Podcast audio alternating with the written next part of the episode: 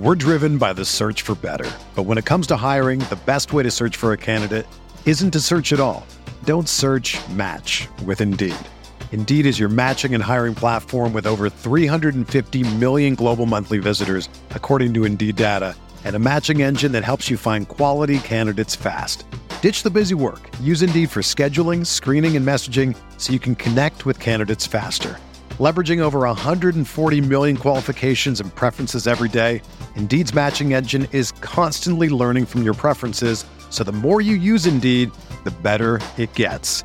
Join more than 3.5 million businesses worldwide that use Indeed to hire great talent fast. And listeners of this show will get a $75 sponsored job credit to get your jobs more visibility at Indeed.com slash BlueWire.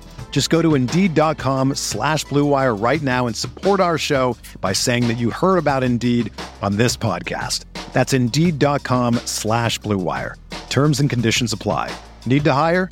You need Indeed. Why does it have to be all or nothing all the time? Like, what am I doing? Uh, I'm doing it for the show. Field of 68 till I die. This is the Field of 68 After Dark show, the only place that you need to be for college hoops every single night. It's the Field of 68 After Dark. It is the final four week Monday evening edition. It feels like the calm before the storm right now. My name is Greg Waddell. With me today, we've got Jeff Goodman from Stadium. We've got Rob Dauster from the Field of 68. We are live on Sirius XM channel 84, and as always, streaming on the Field of 68 YouTube channel. If you're watching this at home, jump over to the channel. Please subscribe. Please like. Interact with the folks in the chat as well. We'll be answering questions every single break for the next hour. Gentlemen, Great to be here with you. I know we're going to see each other in a couple days down in New Orleans. There's a buzz this week right now. There's an energy to it, even if I am getting a little antsy that we don't have any men's college hoops on right now. Although I will say the UConn NC State women's game right now, double overtime. We've got a classic going on. So who, who knows? Maybe we'll live react to that. Uh, but let's start. Let's start with we, the. We will not live react to that. We You will definitely not. Can't do that? We will not live react to that. Greg will if his bet loses. Greg will if his bet right, loses. fine. The only live reaction will, will be uh, the the look on your face. That'll be the only live reaction. It's just because you don't have the right hats behind you. I get it. I understand. I do Uh, not. fine. We'll, we'll start with two teams that you do have hats behind you, Jeff. That would be Duke and North Carolina. This is the greatest rivalry in college basketball, gentlemen. And this is the first time these two teams are playing in the NCAA tournament, let alone in the Final Four, let alone in Coach K's final season. I'm going to pose a simple question to you guys first, and then we'll get into matchups here.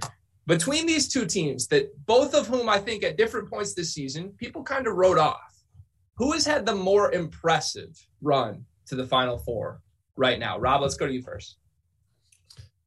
I mean, I think it's North Carolina, right? I, who who had them making it this far in the NCAA tournament? Who had them picking off the reigning national champions? Well, actually, I did. That was I think that might have been the one thing that I had correct in my bracket. But um, I mean, they they entered as an eight seed and they're heading to the final four. Duke beat you know, the like, Titans. Duke beat the mighty Titans of Cal State Fullerton. What are you talking about, Rob? Touche, touche. Well, look, they, North Carolina didn't have to play a 15 seed until the Elite Eight. So That's good point. Good point. Uh, I'm with you. I, I listen. It's Carolina because even though Baylor wasn't like the Baylor we we thought or hoped they would be, you know, they still beat the defending national champs. Where we figured going into it and and certainly going into overtime, the um, mental toughness of Baylor compare in the culture of this Baylor group compared to the mental toughness and culture of this Carolina group. I think everybody and their mother was was putting down money going into overtime. on, honestly, uh, that on might be Baylor. the most surprising thing from this NCAA tournament. Forget Yeah. St. Peter's making it to the Elite Eight, right? Baylor Right. coming back from 25 points down against a North Carolina team that didn't have Caleb Love and that didn't have Brady Manek and losing in overtime. Like, how do you do that? That's a hard thing to do. really hard, really, really hard. So yeah, I listen. I mean, I, I've talked about this, and and you know when people talk about Hubert Davis now, it, it's completely flipped, right? The whole narrative has flipped. let's face it, for the first, I don't know, what, 80% of the season, he was underwhelming. And Carolina was underwhelming. There was no other way to say it. And now we kind of we've seen it because we knew what type of talent they had, right? Like that was clear as day. We knew what what type of talent. But now, like this sport, you can see it now. It is all about March. And, and Hubert Davis is the perfect illustration of that because nobody gives a shit what he did before March 5th. Like March 5th hit and everything changed for Hubert Davis. And he might get like a lifetime contract if he beats K here. But I'll I'll say this about that because I, I I mostly agree, but I think a lot of the reason why we didn't pay attention to North Carolina's turnaround is because the ACC was just so bad. Heading like what we thought of it as so bad. The metrics of it were so bad. I do think some teams got better. Miami figured it out. Virginia Tech figured it out. North Carolina very very clearly figured it out. Uh, but if if the conference as a whole had done better in non-conference play and seeing them beat the likes of uh, you know Louisville or whoever they beat um, during that last, I think they won nine of their last eleven in the ACC regular season. If those wins were impressive, we actually would have been paying attention to North Carolina long before that March 5th win. Is that is that fair to say? So I think part of the reason why we're only reacting to March is because the ACC was kind of not very good and not all that entertaining before we got to to North Carolina beating Duke on March 5th. Yeah, I think that's fair. I, I mean, I think it's hard to evaluate every team in this conference just based on that conference, right? Like if you look at what North Carolina did in the non-conference, everybody wrote them off because their best win was a Michigan team who everyone was convinced was absolutely horrible. Like they had losses against Purdue, Tennessee, Kentucky. Looking back on it now, you don't really need to blame them for those losses. That's three really elite teams. But they were but, blown out. They were blown out. That was the problem. That's true. That's fair. Yeah, they that Greg, they, they weren't just losses. It was like Goodman trying to play me one on one. That's what it was like.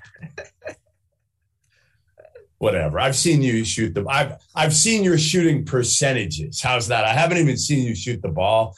I've seen your shooting percentages. I will dare you. Great. I will dare You're you to shoot great. the ball from beyond the arc, and I know I can rebound at least.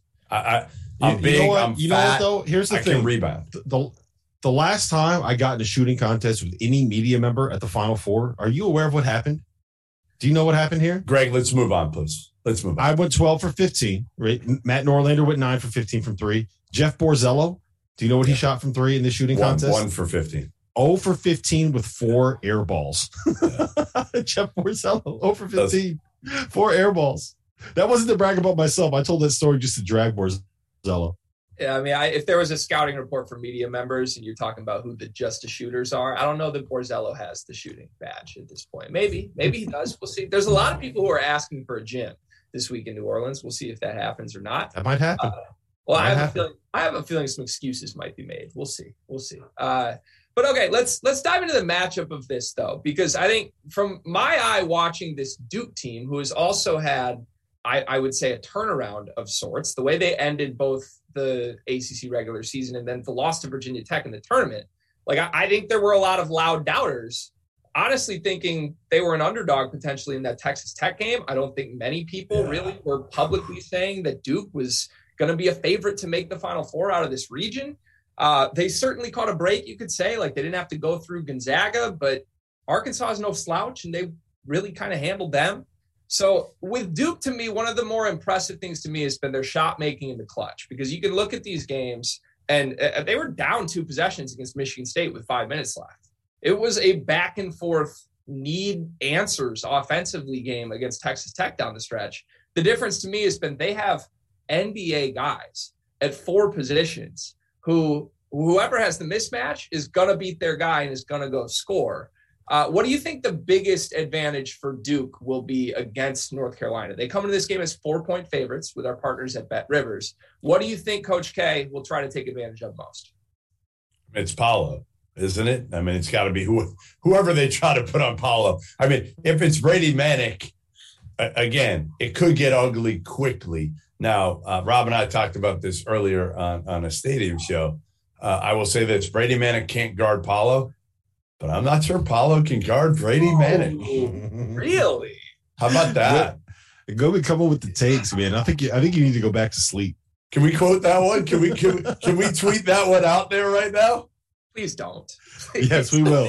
We will. Hey, hey, Brady, when he's making him out there, I don't know anybody who can guard him out there. He, he's again. I, I will. Uh, I will say this about it: the the fact that Brady Manek can make those threes, right, and will force uh, Paolo to step outside of the paint to be able to guard him is going to be Right. the key to be able to get uh, get get Armando Bacot going, right? And if you get Armando Bacot going, that's how you get Mark Williams in foul trouble. If you get Mark Williams in foul trouble, that's how you turn Duke from being a pretty good defensive team to being one that you can score on, being one where Caleb Love and RJ Davis should be able to do whatever they want um, getting to the rim, right? So that to me, that's the, it, you're you're kind of right. I don't think Brady's going to go out there and drop 25. That's that's not what I'm expecting. But he doesn't have to.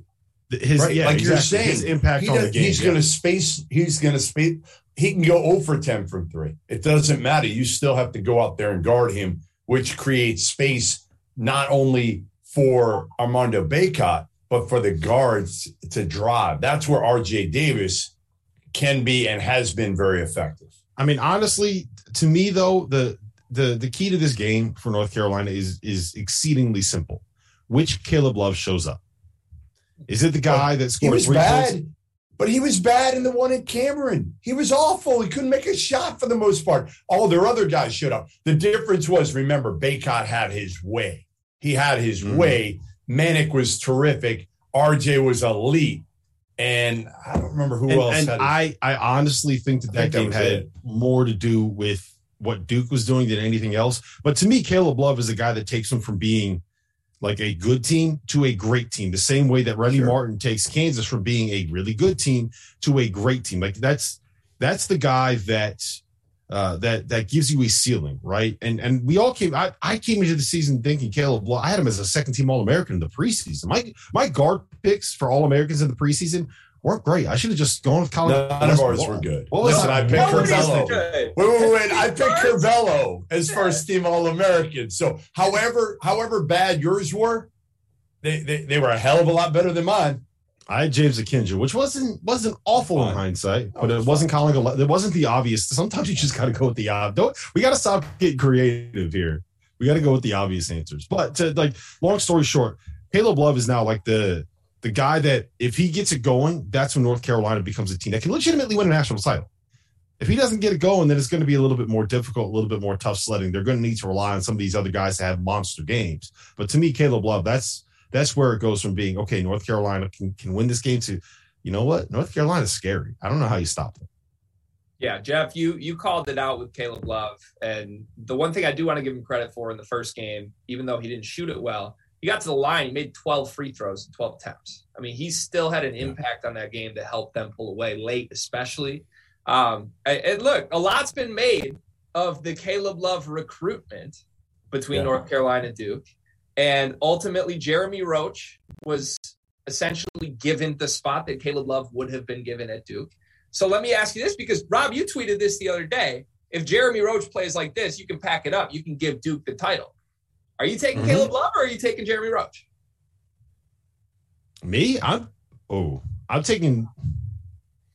It depends on what else is on my team. Okay, I think if if I have a team that has a whole bunch of stars on it already, then I'm going to take Jeremy Roach, and I'm going to say, give me the guy that's a little bit more steady, that's going to set people up.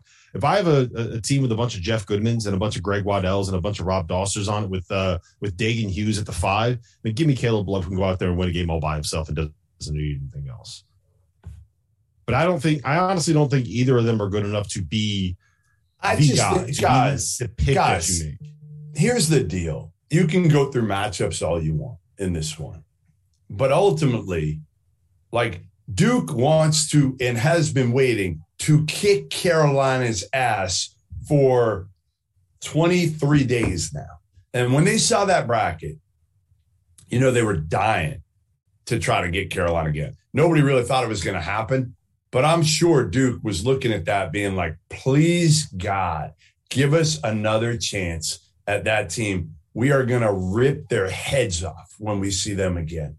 Like, I just, I just don't see it. I just don't see how Carolina's going to beat them again. Maybe I'm crazy. I just don't see it. And I also see, again, I've said this every game so far. if it is close at the end, which guy in, in, in stripes is going to make a call against Coach K in his penultimate game potentially? No, well, none of them. We already know that it's going to be eight on five, but it was also eight and five, five when they played in Cameron, and Cameron Indoor, as you like to pronounce it, Indoor, indoor. Cameron Indoor Stadium, not Cameron Indoor Stadium. That's Cameron, I, I, I'm sorry. I'm, I'm very, very sorry here. From the guy who can't pronounce any names in America, all of a sudden it's Cameron But but I can pronounce uh, Cameron Indoor Stadium. Indoor. that's, Stadium. that's that's the one that I got. Cameron All right, Indoor. all right, all right. I just, Jeff, I think Go you're after right. yourself. This, Go this, after yourself. by the way. This is not an endorsement of North Carolina to win this game, but I will push back on the idea that Duke, like everyone, just immediately wants another shot at North Carolina. I think there might be more nervous energy than anything. I, like we all had Duke beating Carolina by 15 plus in Coach K's final game at home. That is not true. Take that back. Came out shook. Uh-oh. That Is is that not not true. true, Take that back. Take that back. That's true, Rob. That's a, Come that on. is, that's a lie. I Come bet on. Even- even- a lot. take out your hedges. Take take out your your hedges. That's fine. Go ahead. I- hedge, hedge not a hedge, whatever it is. I bet on North Carolina, and I said, and I quote, I would oh, not be surprised if North Carolina won this game. I'm not the one that said I'm going to lay 42 points and take Duke. Okay, that's all I'm saying. All right. All Well, right. if you if you enjoyed that Rob Dauster victory Put, lap, put some respect. Put some respect my name. There's Mr. plenty Wild. more coming in the second segment of the And for show. the record, I'm going to be on Duke in this game. I think that Goodman's Of right. course you are. But then I'll be the one who's not, okay? I'll say that right now. There's going to be Okay. more nervous energy from these Duke players than anything. These 18 and 19 year old Duke players who are absolutely mortified of the fact that they let the great Coach K down the first time, and they might get the ultimate black stain on their resume if they don't take care in this game. I'll say it right now. No, no. Honestly, Paolo shouldn't be allowed to play in the NBA if he loses this game. They, they shouldn't let him in. They should make him have to go to Europe if he loses this game because it is the ultimate.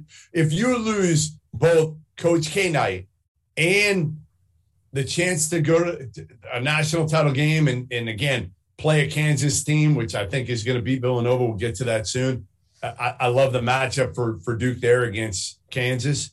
You- You're right. Like, man, you shouldn't come out. You you shouldn't be allowed to leave your room for a while. And what's Carolina got to lose? This is gravy. Nothing. They weren't Nothing. supposed to be here. They get the shot to end all shots Yeah. at their enemy. Like that's such a beautiful thing for them. I don't know. I think the weight of the world is going to be on everybody's shoulders. Every open shot taking this game. I think I think there's going to be less pressure on Duke in this game than they had in the other game that they were playing. Because the other game that they were playing, they were playing so they did not lose. So they would not be the team that lost the last game of the of, Coach K's career in Cameron Indoor Stadium. This game, they actually have something to play for beyond not losing. They, they had already clinched the ACC regular season title. They weren't going to get a number one seed. All they were playing for was the pride and the ability to say that we're not the last team to lose in Cameron Indoor Stadium. They actually have a title to win here. It's true. That's around the line. Step ladders are in the building. We'll see what happens. Uh, all right, coming up, we're going to talk about the other semifinal. Rob Dauster's going to take more victory laps, and we will break down if Villanova can really do this without their leading scorer, Justin Moore. That's coming up next on After Dark. Put it for 90. All right. See that? We got we got we got one UConn team in the final four. You see that, guys? We got one UConn team in the final four. God, That's all we needed. We just needed one UConn team in the final four. What I don't a know, it's- I- I think- special run for you, Rob. I'm so happy. Special, memorable. I, I I watched almost the entire second overtime. Yeah, only because I told you the game was on for the record. Uh, all right, get those questions in in the chat. Let's see what we got here. Uh, a lot of Duke by 15 predictions right now. Rusty's talking about the must bus is rolling. We're gonna Yeah. get to that later in the show. Um, a lot of love for Dagan, who was on the road for 13 hours today. Not a lot of great questions though right now. I mean, somebody should ask if Dagan's gonna, you know, the bed bugs or whatever's probably in his in his room right now. I don't even think Dagan can talk. We, we can slander him all we want because he can't fight back. He doesn't. Yeah, Dagan, no one, no one else, no one can even better. It's even better. the, what what the chat what you missed was Dagan said uh, I can talk to you guys, meaning uh, the three of us, but you guys, the chat cannot hear him, which is uh, pretty funny, pretty great. We can say whatever we want about Dagan. 10 seconds. Five, two, one. It's the field of 68 after dark. Greg Waddell, Rob Dauster, Jeff Goodman here as always on Sirius XM channel 84 ESPNU and presented by our good friends over at Bet Rivers. Villanova takes on Kansas in the other semifinal in the final four. That is the first game on uh, Saturday night later this week. And the biggest news, the sad news Justin Moore down with a torn Achilles. He's out for the remainder of the season. Devastating injury to say the least. The kid was playing great, uh, leading scorer for Villanova on the entire season. That's a major hole for a team that does not play a lot of guys. You're looking at a Caleb Daniels who's probably going to have to step up and play close to 35 minutes in this game. And you've got Collin Gillespie as the backcourt mate, who has been arguably the best guard in the country this season, but may have to shoulder a massive scoring burden in this game. Uh, Jeff, let's go to you here. Obviously, a big loss. What can Villanova do to try to overcome this? I mean, they're going to have to out of foul trouble. They're going to have to make at least 10 or 12 threes and shoot a good percentage. And somehow they're going to have to make sure again that they can rebound with Kansas. Like it, it's going to be hard. I mean, it's just going to be hard because again, you got one big, and this is where to me, like the Justin Moore injury is gonna gonna hurt him because he's probably their best shooter. I mean, you'd rather have Gillespie probably shooting a three, but Justin Moore is your your most prolific three point shooter in my opinion. Um, but you've got that, so you're throwing a lot of pressure on Caleb Daniels. Uh, Ryan Arcidiacono's brother is going to have to play extended minutes, probably, and I'm not sure he's ready for that. And then you've got Eric Dixon, who's the only big on their roster. And, you know, if anybody can expose a lack of front court depth, it's Bill Self, right? Like nobody's better at that of finding a way, no matter who your guards are, to get him the ball in, in low post entry. Like, I don't care who it is, Remy, Ochai, whoever it is, they find a way to use angles and get him the ball, whether it's McCormack or even Lightfoot. So I, I just think this is a bad matchup anyway for Villanova, made much worse by the loss of Justin Moore. So I think the biggest issue with not having Justin Moore there, even more so than the shot making and, and, and his ability to kind of break down a set defense, is that you're not going to be able to throw the weird lineups at uh, at Kansas that work so well against Michigan. I mean, Greg, you know this. Uh, what what Villanova did best was when they played Jermaine Samuels at the five, and they basically said, "Look, we are going to pin our chance to get to the Elite Eight on on saying that we're going to have more success with our smaller players going up against Hunter Dickinson on the perimeter than he will have going up against our smaller players in the post, right?" And that worked because Jermaine Samuels and Caleb Daniels and whoever was guarding him were big enough and strong enough to be able to just kind of stand there and not be moved. Jermaine Samuels had 22 in that game.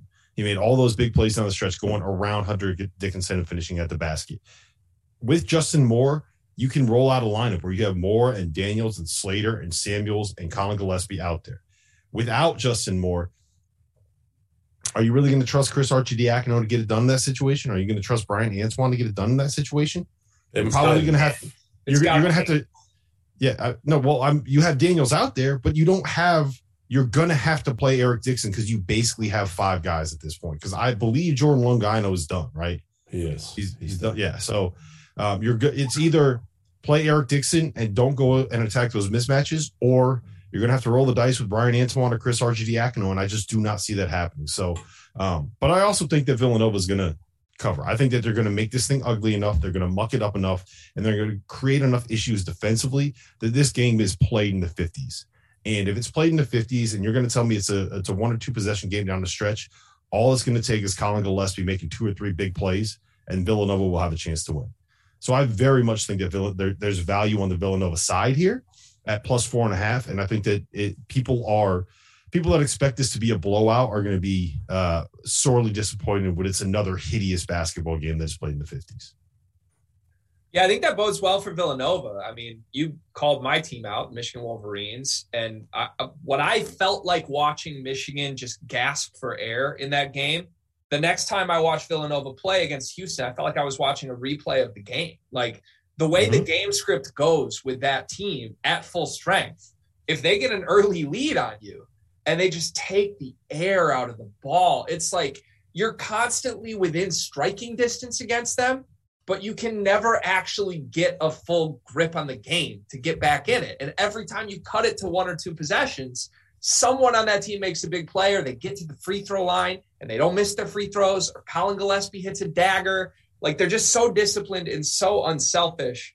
And I think weirdly that bodes well for them to survive without Justin Moore if they can just hang in the game for the first couple media timeouts. Like if we get to the under 10 in the first half, and it, See, I think they'll get worn down, but I think they're going to get worn down. I think they can stick with yeah. him for a while. And then the problem is going to be you're going to have five guys. Now, the only good thing is in the NCAA tournament, the, the media timeouts feel like half times. So they will get a little bit of a break there. I think it's more foul trouble. I think Bill Self is going to go at Dixon early and go to McCormack. And again, listen, you never know what which David McCormack is going to show up, right? The one that fades away uh, over over Dixon, even though he's got three inches and thirty pounds, or, or the one who just goes after him. So uh, you don't know. I just think there's there's more weapons on Kansas, and ultimately you're going to play five guys are going to have to play 35 plus minutes in order for Villanova to have a chance in this one. Yeah, but they normally just play six guys, right? Well, it's a big not, difference. No, I know, a, I know, I know, it's a big difference. difference. I know it's a big difference. But if you're asking uh, like Archie Arcidiacono and Bryan Antoine to come in there, and each one of them have two or three like two minute spells where you go in there and you don't do something stupid. If for if you're in there for two minutes, right? If you're in there for a two minute rotation, you basically have one possession offensively and one possession defensively. So two on each side of the floor because it takes about 30 seconds. Villanova will use the entire shot clock. You're basically saying, do not kill us over the course of this four possession stretch, and then we're going to get you right back out of there. We just need to get these guys an extra blow. And combined with the extra time that you have in the TV timeouts, I'm I'm Dixon doesn't play, but Dixon's going to be fatigued. He yeah, doesn't play 30 I am, plus. I am way more worried about Eric Dixon getting a couple of fouls right. than I am about the, the, fatigue. The fatigue. I, yeah, that's both. I, I, I think it's, a little bit. I'm way more. And and here, but here's the other thing. If he does get tired, that makes it that much more likely he could end up getting two fouls. Like it's just. It's, I'm just saying. Be they can easy. rotate guys in. Easy. They can rotate both those guys, McCormack and Lightfoot, who are completely different on Dixon, and try to, like you said, both wear him down and get him in foul trouble. And or it doesn't matter Dixon's not used to playing 33, 34 minutes. I, I just, again, I think they could play with him for the first half. And I think you could see not a repeat of Miami, but something where Kansas comes out in the second half and takes control. Yeah. So I'm going to play devil's advocate here because I am not on this side of the argument, and you both know this. But if Villanova truly has the best guard in the country, yeah, could this not just be the Collin Gillespie game? Like I, am a little surprised we're sort of writing this off like, eh, it's just too tough when they have the quote unquote best guard in the country. Well, here's here's the thing, right? What Collin Gillespie does best is when you're able to get him into those post up actions, right? That when Villanova becomes really dangerous, they have four shooters around the perimeter and they get Collin Gillespie into the post. Uh, and I think they'll it'll work with him in the post because Dajuan Harris, as good as he is defensively, he completely shut down Cam McGusty in the second half of the game against Miami. That dude can guard. He's he, he can guard guys that are bigger than him. It doesn't matter against Collin. Collin Gillespie posts up dudes that are six eight, right? He's just so good and so patient in the paint. He's going to wait for you to send help and just dribble it there on the block until you send help or until he's able to get the angle to get a shot off at the basket. My concern there is if you also have Eric Dixon on the floor, do you have enough shooting to be able to create the space where it would even matter? Because it's one thing to throw somebody in the post and have everybody spaced out. It's another thing where you throw them in the post and like David McCormack is just there saying, "Yeah, go ahead, low boy, try to shoot it." Does that make sense? It does. But uh, like Dixon's a decent three point shooter, though, right? Like he leads them in percentage. I think he just doesn't shoot a ton of them. He does. Yeah. So my, my so here's the I would let me ask you this: If you are, let's say you're Bill Self, um, and are you are you willing to let Collin Gillespie go one on one because you're afraid of Eric Dixon shooting threes, or are you going to say like, look, you gotta you gotta make at least one or two before I even pay any attention to you? Because I would probably do the latter. I'd be way more worried about Collin Gillespie in the post than I would be about Eric Dixon making threes over the time. If I lose to Eric Dixon making threes, like I lose to Eric Dixon making threes. Yeah, I think that's right. We'll see. It'll be fascinating. Uh, the other star in this game, who has been on the side of a milk carton a little bit lately, Ochai Agbaji. Where has he been? I think like there were some rumblings for him midway through that Miami game. Now he turned it on late, but I maybe does that just speak to Kansas and ultimately the the elevated level of talent on their roster that they've kind of floated through this tournament, even with Agbaji not being great so far? Well, they've, they've had the emergence of Remy Martin, so they haven't needed him as much, right? He he hasn't shot hunted like they needed him to do earlier this season. You add a guy like Remy Martin, and it's it's instant offense, right? He he might be as good a contested shot maker as there is in the country. I mean, honestly, now he takes some crazy ones, but when he's making them, he, he looks unguardable because he kind of is, right? Like he creates separation. He's got that burst, that gear now that we didn't see.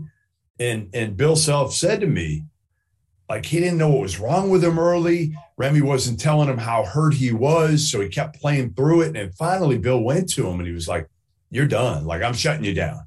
And Remy didn't really want to be shut down, but it was the best move because now he, he he's healthier than most of the guys out there. And and again, he gives them kind of a game changer when everything else breaks down. Just give the ball to Remy and he can make a play. You couldn't say that about Ochai or Christian Braun or any of the guys on this Kansas team. Yeah, you can scheme Ochai away from getting great looks. I don't think you can scheme Remy Martin getting anything, which is why his his emergence has been so important for them. I would argue he's the reason why he's made it. You know what's wild about Kansas and where they are right now? They're the only number one seed in the Final Four. Um, I, I are they the, currently the favorite, Greg, to win it all? I've seen both them and Duke at various times. Yeah. I'm not sure what Yeah. that verse has. They should. I, I think, given Justin Moore's injury, I would say that they probably should be uh, the favorite. Um, but I mean, them and Duke should be the. They're both be right around like plus two hundred or so.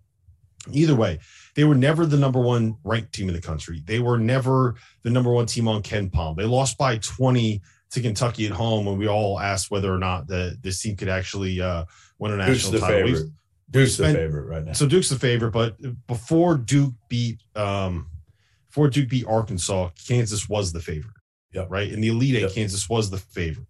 Uh, we've they've never been the number one team. We've never called them the favorite. We on this very show, we spent the entire season sitting here being like, okay, this is why Baylor can win the Big 12. This is why Texas Tech is the most dangerous team in the NCAA tournament. This is why Kansas sucks. This is also why Kansas sucks. This is also why no, nobody said they and they're suck. but- here. they're here. but But, but, my, oh, yeah, hold on. Just uh, my overall point is that the job that Bill Self has done to get this group of guys playing at this level to this point in the tournament to have another chance to win a national title, I would make the argument this is the best coaching job of his career. Do you guys agree? I think we get into that. We, we say that too often based on the the here and now. I'm not sure I'd go that far. I still think he's got you know a. If Corey Kispert was a lottery pick last year, I, I don't. I don't think there's that big of a difference. In, in fact, I think Ochai's a better defender, capable of doing more off the bounce, more athletic.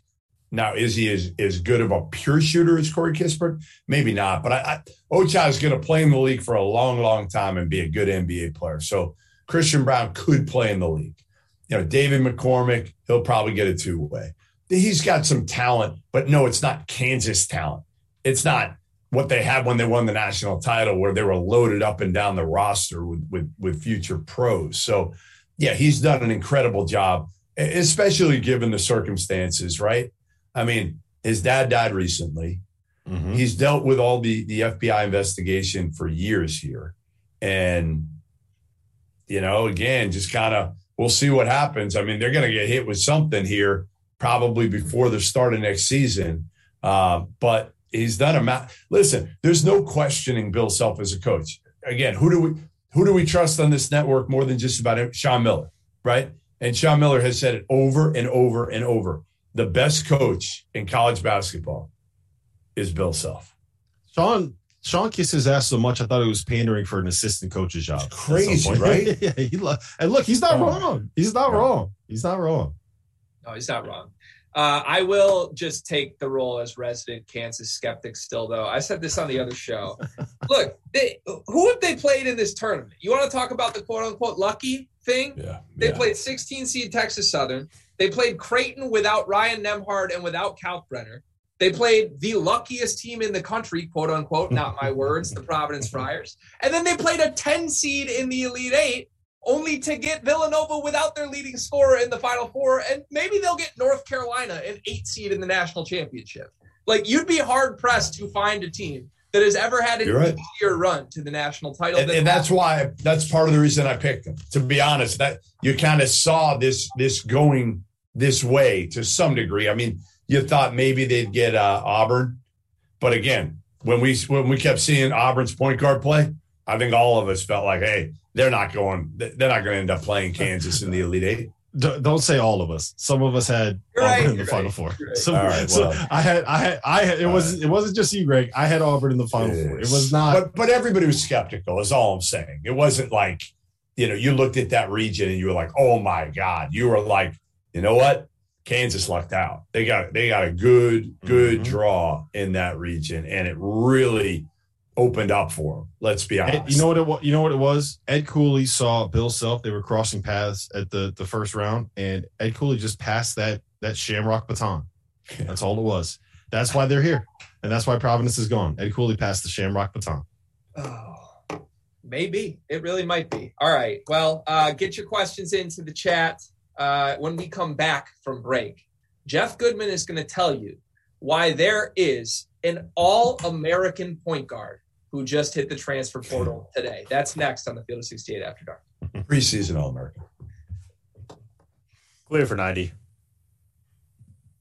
Uh, for the record, I was teasing a certain Andre Curbelo. There were questions in the chat of where Curbelo will Yeah. end up, so we'll save that for the next segment. Uh, KenPom is a fraud. I wasn't talking down on Providence, by the way. My favorite team in the in the country this season. Love them. Well, well, we will slander Providence until we get 100 likes on this video. Two of you will. I will not. Um, come on, where are questions? Everything is Curbelo Go, oriented. let's Don't go, people. chat, Mob. Come on, people. Let's go. Uh, Jim Root, or the lovely Jim Root from the very uh, own Field of 68 Best Bets show, Three Man Weave. Lovely, Said- lovely, Lovely, yeah, lo- lo- lovely. lovely is a word. I think you've used lovely. I think you've used lovely plenty, Rob, when introducing uh, uh, uh, your your colleagues or guests earlier this year. My lovely- lovely co-hosts. co-hosts. Exactly. Yeah, Luckily, I did. Get rid of that. Uh, this is from more Fanta, less Goodman. Jeff, what do you think of Arkansas's recruiting class? We're going to get to that. Ooh, yeah, we're gonna get 30 to that. seconds. More fan of Les Goodman. There must be a goddamn Providence fan. Go to hell. What, Is it- what no, student is that- section? What student section will be the best in New Orleans? That's a good question. Kansas, Kansas, clearly, 20. clearly. Yes, it'll be it'll be Kansas. The the the and it won't be a student section. They won't. Ten. I mean, it's it's not that. It's it's more of an overall section. Kansas will be the best. Duke not competing with that. Five. Nope, nope. Two. One. It's the field of 68 after dark, final four week Monday night edition. Greg Waddell, Rob Dauster, Jeff Goodman. We are here live on Sirius XM channel 84, breaking down the final four matchups. All three of us will be in New Orleans later this week doing shows Wednesday, Thursday, Friday, Saturday, Sunday, Monday. It's going to be a fantastic week. So follow the field of 68 so you don't miss out on anything and subscribe to the YouTube channel so that you can get in your questions in the chat and be a part of the show with us. All right, we're going to get to some news that broke today. Uh, a couple big things, a couple things in the portal, a couple surprising names, but also some big recruiting news. Arkansas lands Anthony Black, their third McDonald's All American in Eric Musselman's class for next season.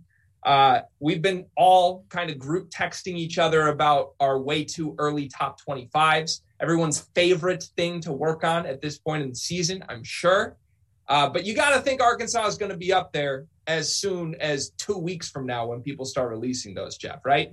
Way up there. Way up there. I mean, listen, my favorite player this past summer outside of Shaedon Sharpe was Nick Smith. He is an absolute. I was stud. I was I was gonna say I'm so glad that you didn't say my favorite player was Nick Smith because I was gonna call you All on that. You, you knew you knew right. I had to preface it, but um, my favorite incoming freshman next year will be Nick Smith. Like you just look at Nick Smith and you're like pro, pro, pro, pro, pro. He looks the part. He's got an NBA game. He's long. He, he's just that prototypical right now athletic wing that can score, that can shoot it. Like so, he's ranked sixth in the country. Uh, Jordan Walsh is ranked 18. I actually think Jordan Walsh might be ranked a little bit higher than he should be, but he plays so damn hard and he's super athletic also. And he's got a his his shot, his perimeter shot's coming. It's getting better. And then you add Anthony Black, another McDonald's All American. They got three McDonald's All Americans at Arkansas. Um, so the must bus is rolling. It's rolling over everybody in the SEC. Like, think about this. The must bus is going to bring in. I mean, what if Kentucky doesn't keep Shaedon Sharpe? Like, there's a big decision here for Shaedon Sharpe in Kentucky that's going to really define to me this Kentucky team because he's going to be a top 10 pick for sure. And I still say I would not let him slip beyond five. And I know a lot of people would be like, whoa, you're crazy. Like Ben Mathurin. Uh, who else will be around five? Um, Jaden Or- Ivey will be in that Well, mix. I, He'll I'm be going to say this. Murray, like, Ivey will go four? ahead. When you say five, who are the four? Is it Ivey and then the big three? Yeah. Yes. Yes. So I think Mathurin is kind of your next guy that you're going to choose Shaedon Sharpe over Mathurin. And I'm I'm gonna I'm gonna I'm telling you that right now. I mean, So, so you're saying Sh- Shaedon Sharpe for you after you get past the big four, and I'm throwing Ivey in that mix. Shaedon Sharpe, you think is the best NBA prospect out of the rest of the everybody else? hell yeah, yes, hundred percent, hundred percent. And I, I'm going to make a case. So, I'm going to say it let me- right now. Let, He's going to be you. better. He's good. At the end of the day, you're going to look at him in five, ten years, and you're going to say like, why did he slip to five? I mean, he could like. He's just such a good scorer with his size and his level of explosiveness. I, I'm not saying you're wrong. Let me ask you this though: um, if you were advising him, what would you tell him to do?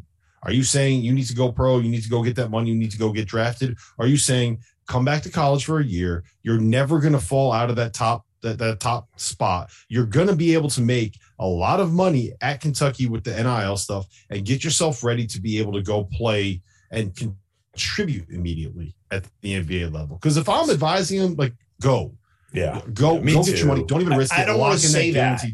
I don't want to say that because I love the kid and I really want to see him play at Kentucky because. Uh, Oh, I want him there too. Like for Right. for for Rob Dauster, the, Right, the right. best thing for Rob Dauster, and you guys might be shocked to hear this.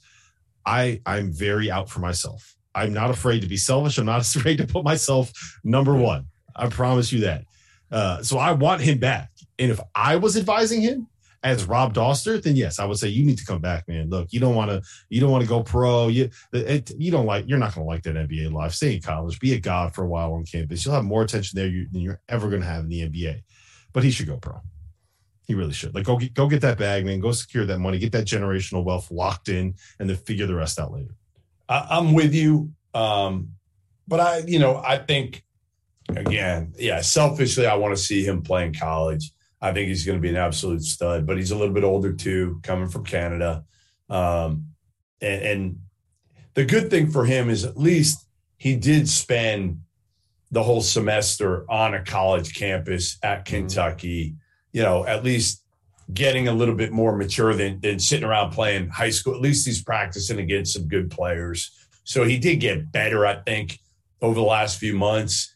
But ultimately, I'm with you, Rob. Like you can't pass it up because, like, look look at a kid like the late Terrence Clarke, who who we love coming out of high school, and and obviously kind of his stock fell um, before he passed. BJ away. Boston, like there's lots of guys. yeah, or God forbid, look at what just happened to. Justin Moore. right, right, You know? right, yeah. Go get so that, I, get that bag, secure that bag while Yeah. you can. yeah, I, I'm I'm with you. Uh, But don't go to school. You want to be at Kentucky. Uh, the bag is going to be huge. The NIL bag is huge. I've seen the actual NIL bags. They are Ricky Road duffel bags. It's literally just a black duffel bag with a white money symbol spray painted on the side, and it's nothing but cash in those bags. And it's legal now. Go to Kentucky. You want to. You know you want to. Can we bring Field of 68 branded NIL physical bags to New Orleans and start throwing them out bar? We should do that. We should. Oh, man. Maybe we'll do it next year. Maybe we'll do it next year. Uh, all right, let's Uh, move. Let's move from one guard that Jeff Goodman loves to another guard that Jeff Goodman loves, and that would be uh, former Illinois point guard Andre Curbelo, who is. Can I say he's the biggest name in the transfer portal? I think as Oh, far it's as definitely the biggest name. Yeah, Yeah, definitely. splash 100%. names as far as that goes. He enters the portal today. Uh, who knows where he will end up? Something you don't think this is like a enter the portal and maybe return to Illinois situation, do you? That's the Kofi I don't. know. No, I don't think so. I Does, don't. does, think Ill- so. does Illinois want him back? Ooh. Right. No, I, I listen, that's a fair question. That's a fair question. Um, you know, to me, uh, again, if you're looking at at Curbelo in Illinois, you're saying more more often than not this past year, he probably was a liability. And part of it was obviously due to the concussion and, and what he dealt with after. But certainly he didn't get off the bench in the second half of their their final game of the season. So as many good plays as he can make, and he can. He's got incredible court vision. We've seen that. Great passer. We've seen that at the highest end. But at the lowest end, man, he can make some poor, poor decisions and doesn't appear to have matured in that end. So you wonder if this was a mutual, and I'll find out here in the next coming days. But was this a mutual decision? Honestly, where it's like, you know what? It's probably best. It's probably best if you move on, try to find another spot. We're good with it. We're going to move on too. We didn't play at the end of the year. Um, and, and, and we're going to find a true point guard, uh, or maybe just, you know, I, I don't know what they do. I mean, I think they may need to go. Can Trent. Frazier come back? Can Alfonso Plummer That's come back? seventh. The, the hardest thing seventh year. Yeah. The no, hardest thing about done. figuring out the preseason top 25 is Right. trying to figure out who the hell has another year of eligibility. It's hard enough as it is to figure out who's coming back to school and who's leaving. And now we add in 17 other different factors with immediately eligible transfers and COVID years and portals and ninth years and all of this shit. I, Yeah. I feel like this scene in Hangover when, uh, when the guy when all the when he's trying to count cards and all the numbers are going around in his head, I just I'm it's lost. impossible. It's impossible I'm to figure out. But you know, Curbelo to me, and, and here's the thing: what situation does Andre Curbelo need? Do you want to put him in in a structured situation to try to teach him the best way to play, or do you want to put him in a situation where he can just go and play AU basketball?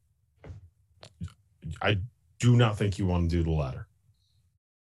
I do not think you want to do the latter. I think you need to get him someplace where he is, uh, where you can teach him how to make the right decisions, right, and how to make the because the the kid is talented, right? When he when he's on and when he, he's making good decisions and he understands what he's supposed to do in certain situations, he's very very good. And we saw like he had twenty and six. What game was that? Was that Iowa in the second half when he went nuts at home? Maybe it was Wisconsin. Did they beat Wisconsin at home?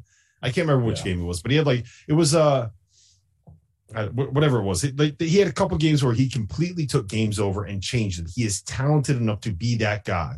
The decision making, the defense, and the shooting, like all of that stuff has to get better. It has to get better. Otherwise, he's just going to be a guy that we say, yeah, you know what? He had some great moments, but he wasn't very good. So I, you need to get him in a structured situation where he could be coached up to, to, to maximize what he can be. Well, and good basketball teams are like puzzles, right? Like it's not necessarily the five shiniest pieces if they don't fit together. And to me, the problem with Curbelo from the games I saw of Illinois in person at the Big Ten tournament this year, and I saw him in Ann Arbor when they beat Michigan as well, Like the the negative of Curbelo would be that when he made two consecutive mistakes, you could visibly see Alfonso Plummer and Trent Frazier just like sulk their shoulders. And then they were uninvolved for four or five possessions in a row after that. And the version of Illinois that didn't have Andre Curbelo never had that happen because those two guards were constantly involved. They were getting their touches. Yeah. They were taking care of the basketball better and they were lethal. Like when those guys were shooting 10 threes a game each, that really worked well. Didn't happen as much with Curbelo. So I am intrigued because the kid's talented as hell wherever he Yeah. ends up. Like I, I hope it works out for him because watching him at his best is one of the funnest things in college basketball. But uh, I wouldn't be surprised if Illinois has some scholarships open up. There's some names like they're they're in on Terrence Shannon, another name in the transfer portal. I know they're in on Skyy Clark, who's still uncommitted in the class of 22. So that backcourt could look totally different very very quickly here. We'll see what happens. Uh, and coming up next, we are going to get to some superlatives. I get to put Rob and Jeff through my classic dumb game that I do to end every segment of this show every time I host it. Uh, we'll do some Final Four superlatives next on the Field of 68 After Dark. Clear for 90. Damn it, Uh, Greg! You are so good at those transfers, like or th- th- those teases. You don't say break. You don't. You don't say we're, we're coming back. It's like no, cut. Dauster's Next, Dauster's so- go to. oh, so- Here's Dauster's go to. Greg. Well, we got to pay the bills next. Yeah, so we got to pay the bills. Like it you just. got to pay the bills.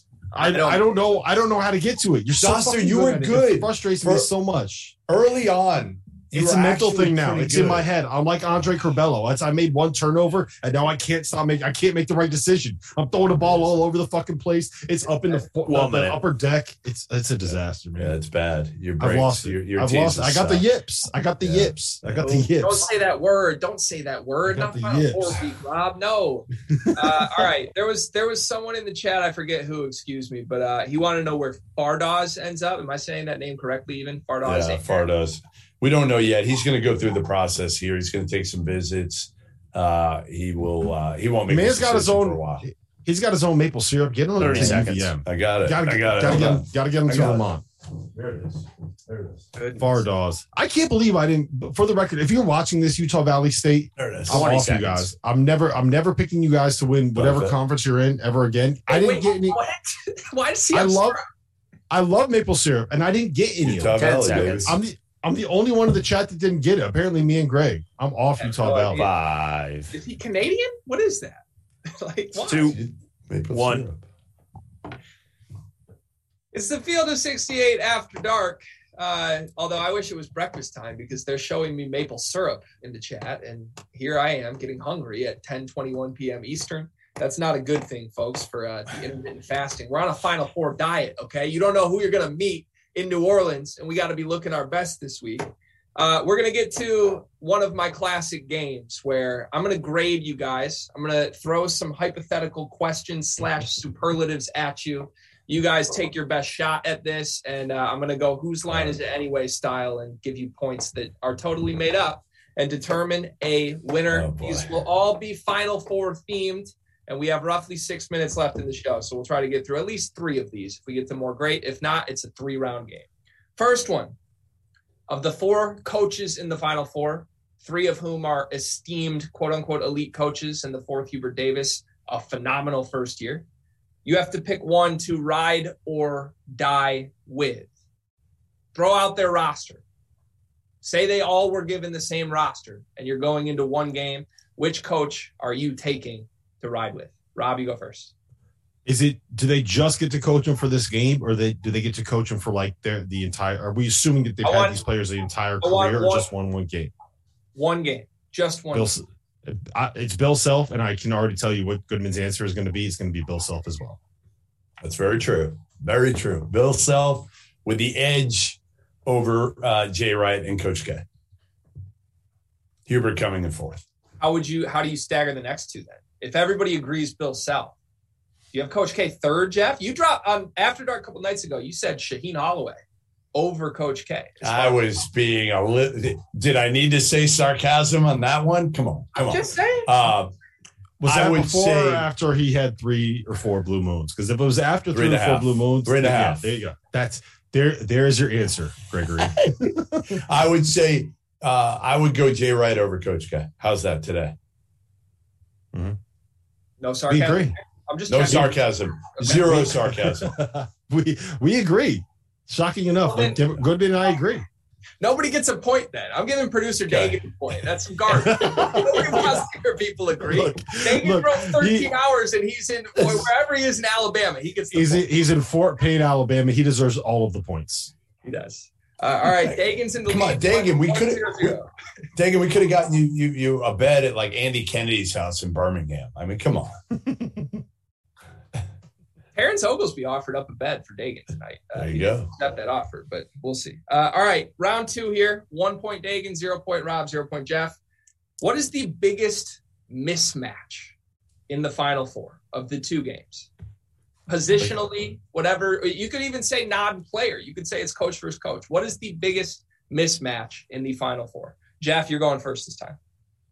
What's the biggest mismatch uh matchup? Like player so anything, team wise, player wise. Anything. You, you could literally say one team over the other. You could say it's coaching. You could say it's this player against this player. Paolo. I'm Brady. gonna I'm gonna go first while Goodman All right, go thinks ahead. because he, he needs ahead. the help.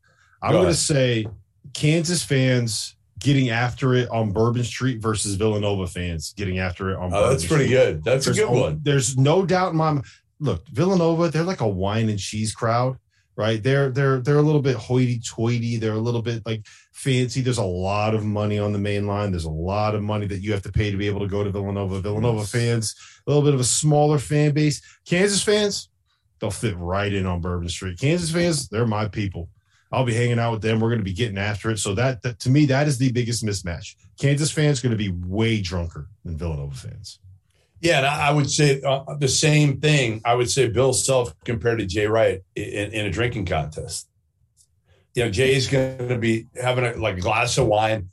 Maybe he he is like a sip of a second glass, and then he calls it a night. Like Bill Self, I'm telling you, I think the dude could put down like a 12 pack today, no problem, and and and be able to coach Kansas and still win this game. Uh, just for the record, we don't condone drinking and driving here at the Field of 68. Or drinking and coaching, or drinking and coaching. A few names have had problems with that. It's very true. Very Uh, true. all right, we're, we're going to give Dauster the point there. Uh, I feel, Jeff, I feel like you tried to cop a little of his style there, going Yeah, the route there. It, it I was okay. It was okay, but Go. Rob gets the originality points there. Uh, so All right. one point Dagan, one point Rob, zero points Jeff. Round three. Damn it. I'm going to read some names here Donte DiVincenzo, Luke Hancock, Spike Albrecht. Who's the off the bench guy who could potentially steal this Final Four or have the moment in the national championship? Villanova doesn't have a bench, so we can't choose anybody from Villanova. No, no, right? No. let's let's cross them out immediately. the easy one. I mean, come on. Let me go first. This Yeah, is go ahead. easy. Remy Martin. I mean, he's coming off the bench. This is the spark. Again, the the the the best contested shooter maybe in college basketball right now, and he's so hard to figure, guys. Off the court, like man, he's so different. Like I, you can't figure him out. He's so cool and calm and like in control. And then he goes on the court and he's like an Energizer bunny. Um, so Remy Martin, the easy pick there, easy.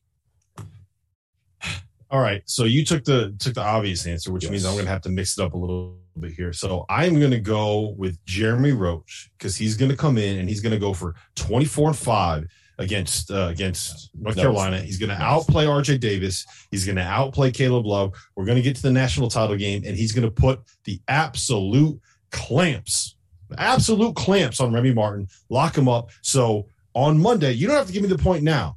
I'm just saying on Monday after the national title game is over, I'm going to be taking that point back. Wow. Uh, I mean, the conviction that you said that with makes me want to lean that way. But honestly, I'm not gonna lie. I didn't love either of your answers here. Again, I Okay. can take up the points here. Remy was Yeah. too obvious. Remy's the correct answer, but that's too Of course obvious. he is. Jeremy Roach, man, like I'm looking for like the the little the little shooter that just lights everybody on fire. That's not Jeremy Roach. I don't know. I'm going producer Dagan again. We have five seconds left in the show. This was Rob Dauster, Jeff Goodman, Greg Waddell, Field of 68 after dark. I got, by the way, I just got sent something very, very, very uh, good by uh, Jody Bailey, who is an assistant coach at New Orleans. University of New Orleans. He gave me his list, and, and it's like a good graphic list of their favorite restaurants, their their must haves, a few more New Orleans must haves, and then uh, another one, always a great meal. Like this is like 30 deep of spots. So this is going to be our like go to um, way of navigating New Orleans. All right, so it's it's Thursday evening. Well, Wednesday because we're we're all getting there Wednesday. It's Wednesday evening. Let's call it 9:30 p.m. We're done with the Field of 68 live show, and we found our way to some restaurant, some bar, and uh, the the waiter or waitress, whoever it is, walks over, ready to take your order. Jeff Goodman, what are you ordering? I mean, I'm a jambalaya guy. I got to start there. You know, I got to start there, but I will try anything. So I'm I'm good for just about anything uh, there that that they throw in front of me. So I'm looking forward to it. I'm going to gain the 20 pounds that I lost um, from keto earlier this year, and um, then I'm going to have to come back and do keto again. It says it says a lot about us that the first thought that I had was, yeah, I'm probably gonna get a hand grenade and a beer. And maybe and maybe No. maybe a maybe a They're shot of make bourbon me as get well. Yeah. My first shot was, yeah, let's get some booze. And Goodman's like, I'm gonna get some jambalaya. I was with you for the record. Although, what's a what's a hand grenade? I've never heard of that. You'll find out. It's whatever I got to have. Didn't I agree that I got to do two of them or something? That is No, that that that bet What never that? that bet never panned out. Oh, a hit. Did. Goodman has to do two hand grenades walking down Bourbon Street for the people that are in the chat right now that uh, cannot Oh, hear. Dagan when he is speaking. Uh, the good news is, you know what else is going to be fun? Um, T.O. and John Fanta both have to do at least one show wearing a hot dog suit because they thought that Maryland at some point this season would be ranked in the top 13 nationally, not, not the top 13 of the Big Ten, nationally. Look, that just shows the the biases, right? Come on, like we've I've been trying to work with these fine colleagues of ours at the Field of 68, just about just leave the bias out just a tiny little bit, man. They're too good at their jobs. They're too good at what they do to get caught up in a bet with a hot dog suit on Mark Turgeon. What are you doing, boys? Come on. Here, well, here's the thing. It's fair. I, I I don't I don't make any bets unless I know I can rile somebody up and make them take a dumb bet. Like, for example, when I convinced Jeff without anything from me that he he said that he would wear the Friar costume for a show in the in, in the Final Four if Providence made it that far. Right? There's no Was downside for me. I know, but was I? Did I look worried? Oh, you you you were a little bit worried. I was like not that. worried. Yeah, was when not when worried. Providence The luck when was going to run out, Robert. when The Providence made that out. run and they took the lead in the second half against Kansas, like there was there was was a a little little worried. tinge where you're like, Yeah. ah, shit, I might actually have to do this, huh? yeah, because then it was going to be Providence, Miami. So yes, yeah, But- but- got a little nervous. I had confidence in in Bill Self. I had confidence. Can we do Uh, some more of your uh, more of that game because that game was fun. Let's do some more of that game. My games are always fun, Rob. But Yeah, I, was, let's do more. I was glad we ended with three because I had no more prepared than that. I was Yeah, no more prepared. No, I'm sorry. I'm on my D game tonight. I'm not gonna lie. That's what I get when I sub in, though. You call Hey, your te- your teases were great. Your ending, not the best. Not the Yeah, not best. great. Hey, we got five seconds left. Producer Dagan, I'll see you later. Uh, well, producer Dagan won the game. Okay, I'm just giving him credit. It is Greg what wasn't even supposed to host. Didn't say that someone that the chat can't even hear. Chat, he's talking to us right now, just so you guys know. We're not we're not talking to ourselves. I love that. I love that. Rob, I'm going to bring this this big maple for for you down in New Orleans. You think I can? No, I don't want it. If you bring it to me, I'm gonna smash it. I, I'm I'm off Utah Valley. Never again. Hey, Rob, I know they didn't make it, but can you can you still look into a peacock down there? yeah, I'm, yeah. I, I want. I wanted. I love that we told To th- about this, so now he's now he feels like he's safe. No, we need to we we need to prank To with something while he's down there. Like like I don't know what it is. We won't say it on the air, but we've gotten we got you. I got you. What was that in the pandemic two years ago? Oh, do you want to tell that I story? got you. Get the story. Uh, I don't remember all of it, but I remember. I, I, re- I so here's what happened. I wrote a Billy Gillispie was hired by Tarleton State, and I wrote a column just like with all of the horrible stories that I'd heard about Billy Gillispie because he's a pretty he, like he's a horrible human being. He should not be in charge of anybody, uh, let alone people that he controls whether or not Bully gonna Clyde. scholarship. Bully He's- Clyde. Don't call he's- him Billy he's- Clyde. He's a he's a he's a complete bully, like just a total asshole. He should not be coaching college basketball. So I wrote a column. I don't remember the exact stories with all of the awful things that he's done, all the stories that I've heard. And the so I published that on like at like 9 a.m. Don't on say like who Thursday called. morning. Don't say who. No, I won't. I won't. I won't. Okay. And at about 9 p.m. that night, I get a call from like a random, like You can say it was a coach. it was a it was a 540 area code or so. Like I don't remember whatever it was, it was popping up as like some random city in Texas. I'm like, what the fuck is this? Like another spam call. And then it calls again. I'm like, another spam call. Um, and then it calls again. So I'm like, this is it's gotta be someone. So I answer and it's it's I'm like, hello? I was like, Rob. Yeah. This is Billy Clyde Gillispie. and starts cussing me out. And I'm like, like, he's like, what you said was lies. I was like, I I don't think they were lies, Billy. I'm pretty sure they weren't lies. Like, when I see you, we're gonna fight. You're gonna be at Peach Jam. We are fighting at Peach Jam. I'm sitting here like, I don't, I really don't want. You have a bad heart. I, I do not want to fight you at Peach Jam. Just you're an asshole. Um, and so it went on like that for about five minutes until I started hearing chuckling in the background, and it was it was this fucking goofball Goodman. It was It was actually my Borzello. daughter. It was my daughter. I think. It was your daughter. Yeah, it was. Yeah, she was it- there listening to it. Yeah, and Borzello was there, and it was uh it, it was a coach that I'll just leave it at this. A lot of people have uh would know who he is. Um and yeah, he was he he convinced me that I had to fight Billy Gillispie at Peach. Then we got So, Lander. We got Norlander. we got That was a tell that one. tremendous one. You tell that was- one. Wh- What was it on though? I, I remember what I did. I, I I actually came up.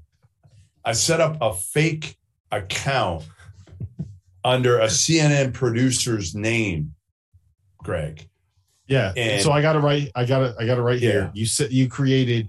Uh, I don't want to say who it was, but it was Right. the it was the actual producer's name, CNN at gmail.com. And you emailed Matt Norlander and said, We saw your tweet exchange with Jake about your Dave Matthews Right. Jake bracket. Tapper. Right. Yeah. And as you are well aware by now, he's a huge fan of Dave Matthews Band. We're actually recording a tape segment with Dave at 3:15 p.m. today, and we were hoping that you might be able to join us. I know it's short notice, but we could do it via Zoom. Your segment would be somewhere between three to five minutes.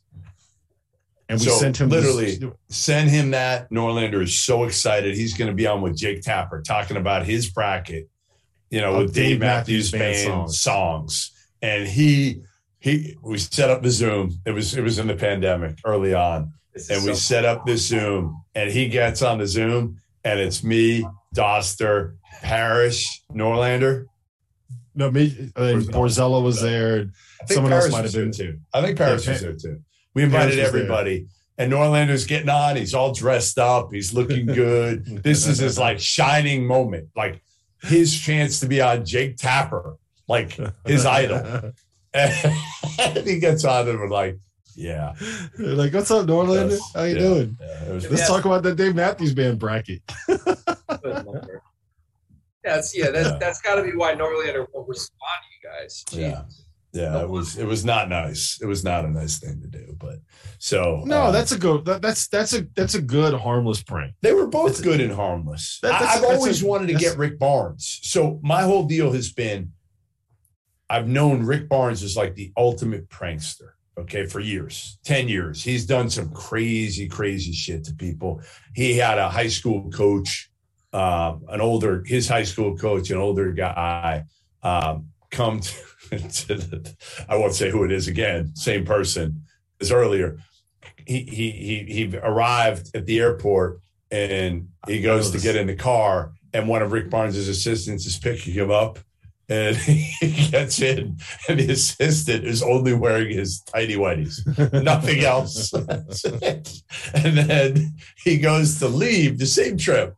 He goes to leave and he, he's picking up you know he packs his bag whatever is, you know just duffel bag and uh, he goes to pick it up, and they put a bowling ball in there, so he almost rips his shoulder out of its socket. Guy's like 80 years old, so like Rick Barnes is big time prankster. So I was gonna get him back years ago, and it was when my daughter was young. She was probably uh, three, four years old, and uh, and people are like, "Don't do it." Like he will go after your your family. Like he would go after your wife. Like nobody's off limits for him. So I was like, ah, I'm not touching that. I'm not. I'm not if you're that." if you're in the chat right now, I want to hear like the best prank that you've ever pulled. Ever. Yeah, Your be- the best prank you've ever pulled. and I might steal it for for getting to. So if it's really good, I'll, I'll attribute it to you, uh, and I will we'll, we'll get to with it. yeah, we'll get we'll get To with one. I want to get I want to get Carter too. I want to get Carter. we get Carter. Carter's too Carter. He's Too easy. He's just too gullible. Like he believes Really? anything. He's that naive. I like I love the kid with my Yeah. entire life. I do, but he he genuinely believes everyone is such a good-hearted person. He believes Uh, this could be Oh, fun then. You should not have let that information slip. no, I, you should I have said, shouldn't have, but you should, you should have said, yeah, you can it, Carter's impossible to prank. Goodman tried to get me a couple times this uh this this this fall a couple times. Did I? I don't know. Uh, yeah, I, I think I think you found out a way to to change the number when you send a text message. Oh yeah, yeah, I, I did. I, I forget Oh, who I said I was. I'm not gonna I'm not gonna say who it was, but I was like, what the fuck is this? What the hell is going on? Oh yeah, that's right. That's right. I did. I did. I'm I'm I'm a little childish, but whatever. just a little, just a little. Give me give me another, I know you got more good prank stories. Give me give me some other ones. I mean, back when I was in college, they weren't even prank stories. We would um on the dorm floor, you would have to uh we would have these huge water guns and and water balloons. And when you heard the door open, you had to sprint down. And when you did, you'd hear the door and everybody on the floor, you'd, you'd go out, you'd either get the, the water gun and nail them or the water balloons. So once I had a, a really good friend of mine who was the most mellow dude ever, ever, named Aaron. And he's taking a shit. And he's taking a shit. He's on the toilet. And what I did, I took the, the water gun and I shot it up on top of him. So it just started pouring down on him. He came out like middle of his shit. He came out ready to kick my and he he would have kicked my ass. I mean, he was again the nicest human being ever. He was ready to to, to throw at me. Um, we did that all the time. We did it so bad. We had our floor, our dorm floor was so bad it leaked. There was a girls' floor underneath us. It leaked down all the water from the water guns and the water balloons and everything we did. It leaked down to the girls underneath us. The water was like pouring down on their floor. They're like, what the hell's I once got a kid, so the door opened from the inside. I put a barrel, I filled a barrel three quarters, like basically almost full. So when he opened his door, the barrel would come all the water. The problem was the poor kid had his desk right next to the door, and he had a paper on there on the desk. And uh, yeah, it ruined it ruined that that paper. So when uh, the, the best prank that was ever pulled against me, um, what I used to do when I was bartending and I was dating my wife, who was then my girlfriend at the time, is whenever any girl would ask for my number, I had one of my buddies' numbers memorized, and I would just give them his number. And, and, like he was in a serious relationship at the time, and they would always text him, and he would get so pissed because they would be like, "Hey, I met you at Tonic," and, and if his girlfriend ever saw it, she'd be like, "What the fuck is this?" It's like Rob's being an asshole. So he got fed up with it, and um, so I remember there was one Friday night when I when I did this, and uh, the next day was it was 2012, and I remember specifically because Kansas played Missouri. It was the Kim English team against the Thomas Robinson team. It was a top five matchup. It was like uh, late February. It was basically first place in the Big 12. The last year that Missouri was in the Big 12 was on the line in that game. Top five matchup, huge game. It was like four o'clock in the afternoon. I'm just sitting there and like basketball shorts, shirt off, drinking a beer, watching the game, whatever. Um, I hear a knock on my door and I go over there and I look through like the peephole and my uh my girlfriend my, my wife was um my my then girlfriend now wife was blonde at the time. So i looked through and all i saw was the top of a blonde head. So i was like oh it's, it's her. She's surprising me or something. So i opened the door and it was the girl who i gave the number to the night before. And i was like what what the, what the hell are you doing here? She's like i'm here for the beer pong tournament. And she's wearing like like six inch high heels and like the like this tiny little black mini skirt and i'm like you're you're not here for a beer pong tournament, but you like you, you can't you can't come in here right now. The, the lights are off. Look, look at what do you think there's a beer pong tournament going on in here right now? Like you got you gotta go. So I I was like, she's like, you're so funny. I was like, no, you gotta go. And I shut the door in her face. And I had to sit there and look through the peephole while she stood there for like about 30 seconds before she kind of got the hit that she had to go. And the worst part about it was we lived the building that I was living in was like a, like a block long and the hallway was all the way down and we lived at the very end so that like, you walked straight to our door so i could see all the way to the other end of the hallway and i just had to look through the people and watch her walk all the way down the hallway to the elevator to go down that was a good one All right, we gotta we gotta wrap this. We gotta wrap this because uh, I gotta get some sleep. All right, let's well, well, let's end with the way we always end. We're doing three cheers. I don't know what All we're cheersing to, but uh let's go around the horn. Who's got a cheers? Cheers of the night, UConn women. I'm a diehard UConn women's basketball fan. UConn women get it done. Paige Bueckers said 27 points, double overtime. They knocked off number one seed NC State. They are heading to the women's final four. Go Huskies. They got it done. They got it done. Cheers. What is my cheers of the night to? Boy, boy, boy. Hmm. Hmm. Man. I don't. Geez. Sean in the chat wants a cheers to the NIT, Jeff. You gonna do that? uh, who's in the NIT? I don't even know. I, I don't even know. I couldn't tell you who's in. Like, I legitimately never pay any attention. The only time I do, when I used to cover the, the McDonald's All American game, I feel like I would get there. I should have stayed. McDonald's All American game is tomorrow night in Chicago, and I left. I feel bad. Um, Wait, hold on. They, they have some of the pranks coming up in the chat. Are they good? Bender Says in high school we stole this girl's keys, who we were friends with. Went to Walmart, made copies, and then we would randomly park her car in the principal's parking spot after. no, no, after I did that keys. I did that to like my best friend. I don't know if I ever told you this. We got his keys too because he had thrown up in another one of my buddy's cars or something, or, my buddy had thrown up in his car. So we got his keys and he worked, he had two jobs at the time. We were like just out of high school and he worked at Sears and BJ's.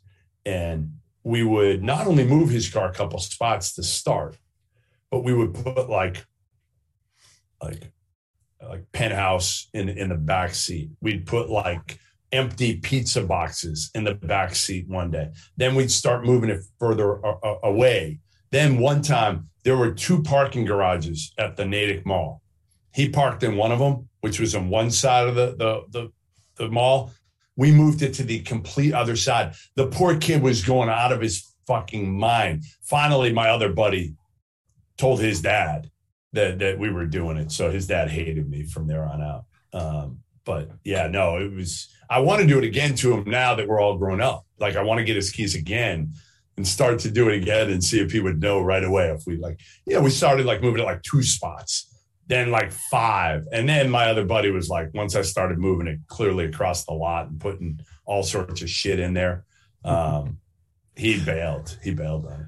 When's the last Dom- time you talked to that kid? Don, I still talk to him all the time, all the time. Don, Don Potter said that he used to put uh, alligator gar in the city pool. I'm guessing that you live Ooh. somewhere in Texas. If you're Or Florida. Or If you guys don't know what alligator gar are, they're they're fish that are like eight feet long. They're they're huge, massive dinosaur looking fish. Um, uh, I need, all right, so I need somebody to, to toast to. you need a cheers, Jeff. Cheers. Um, who am I gonna cheers to? Shit, I am going to cheers. Thou- A thousand I know. can't cheers to one thing. I'm gonna cheers to Tim Jankovich and his career being over. Tim Jankovich, Jank, retirement. Enjoy uh, retirement, and uh, if you want to make a, a cameo on the field of '68, Come on, anytime. Come on down. That's come right. on down. That's right. invite. Cheers to Tim.